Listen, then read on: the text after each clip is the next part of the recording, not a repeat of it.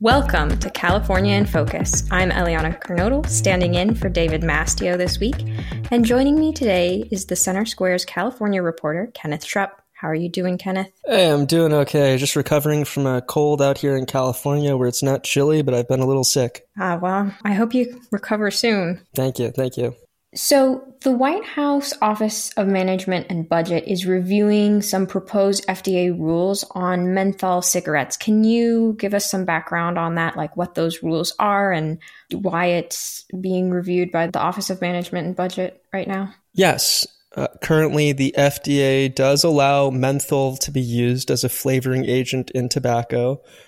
Menthol is this mint flavoring that does help hide some of the harshness of smoke flavor, but should also be noted that menthol as a flavoring agent is very popular with smokeless tobacco for for products like vapes or even something like Zyn, which is a smokeless, vapeless tobacco pouch, nicotine pouch that you just put in your mouth orally. This new rule is being reviewed by the White House Office of Management and Budget because it has an expected fiscal impact of over $100 million.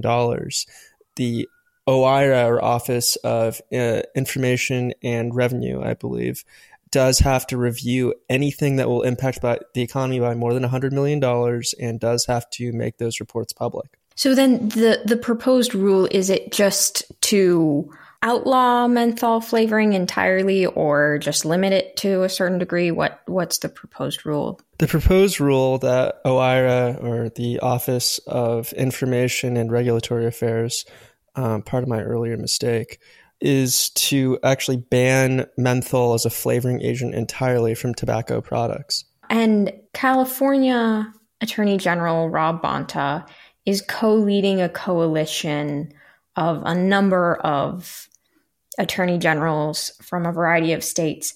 And they're urging the Biden administration to implement these rules, to approve them. What are they arguing in their letter to the Biden administration? Well, uh, Bonta, uh, who who does take credit for leading the entire coalition, um, may, some states may may not agree, does claim, and I quote, Menthol cigarette use is also disproportionately high among LGBTQ plus smokers, smokers with mental health problems, and socioeconomically disadvantaged populations.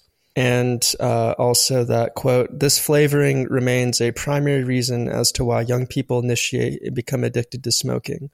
In his letter, he also notes that that members of the black community are significantly more likely to use menthol products. So then it is the hope here that by uh, outlawing menthol, there will be a greater impact trying to improve health specifically of disadvantaged groups? Yes. Uh, the FDA, in its own uh, proposal for the rule, does say their aim is to reduce the appeal of cigarettes, particularly to youth and young adults, and thereby decrease the likelihood that non users who would otherwise experiment with menthol cigarettes would progress to regular smoking and to quote, improve the health and reduce the mortality risk of current menthol cigarette smokers by decreasing cigarette consumption, increasing the likelihood of cessation.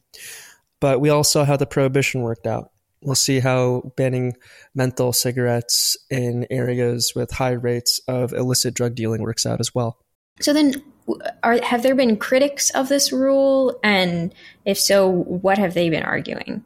No, the, the argument against this rule is much more traditionally libertarian and comes from Reason Foundation policy experts Guy Bentley and Jacob James Rich, an analysis that they published in November of last year. They said any consideration of menthol prohibition should be made in the context of extremely low youth use of the product, the lack of association between menthol use rates in states and youth smoking the costs of enforcing prohibition, especially for minority communities, and other less costly ways of reducing smoking, such as increasing the availability of safer nicotine alternatives like e cigarettes and traditional smoking cessation services. You know, they have fears that, okay, if we decide to actually go through with a prohibition on menthol for the health of the local communities, Uh, if we're really serious about doing that, that'll mean increasing enforcement for illegally selling the illegally imported products, and that that will end up impacting these lower income communities. If this rule does get approved, this isn't the first step in this direction. I mean, in 2020, the FDA limited uh, flavored vapes. They've been trying to reduce kind of any flavoring that would make smoking or vaping more appealing, right? Right. In, in 2020, the FDA banned all the vape flavors for reusable vapes other than menthol and tobacco. But, you know, notably, this rule didn't really apply to disposable vapes such as, you know, Elf bars. But Congress did close this loophole with a later law and does require vape companies like Elf Bar to file FDA applications uh, you go into any convenience store or corner store in the country and you see that no one is following this law. There's little will to enforce it. There, nobody wants to take it out on the shopkeepers who just want to provide whatever people want to buy.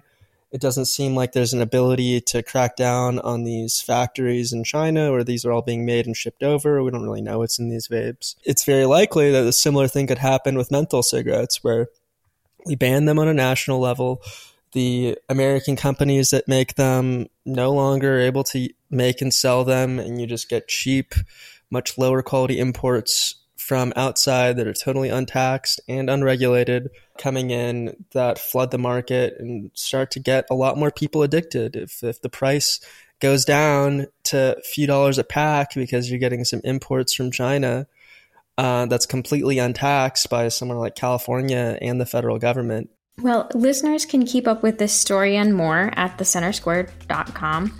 For Kenneth Schrupp, I'm Eliana Kernodle. Please subscribe and thanks for listening. Enjoying our podcast? Your reviews help other listeners find our show. Please leave us a review on Apple Podcast, Spotify, or wherever you listen.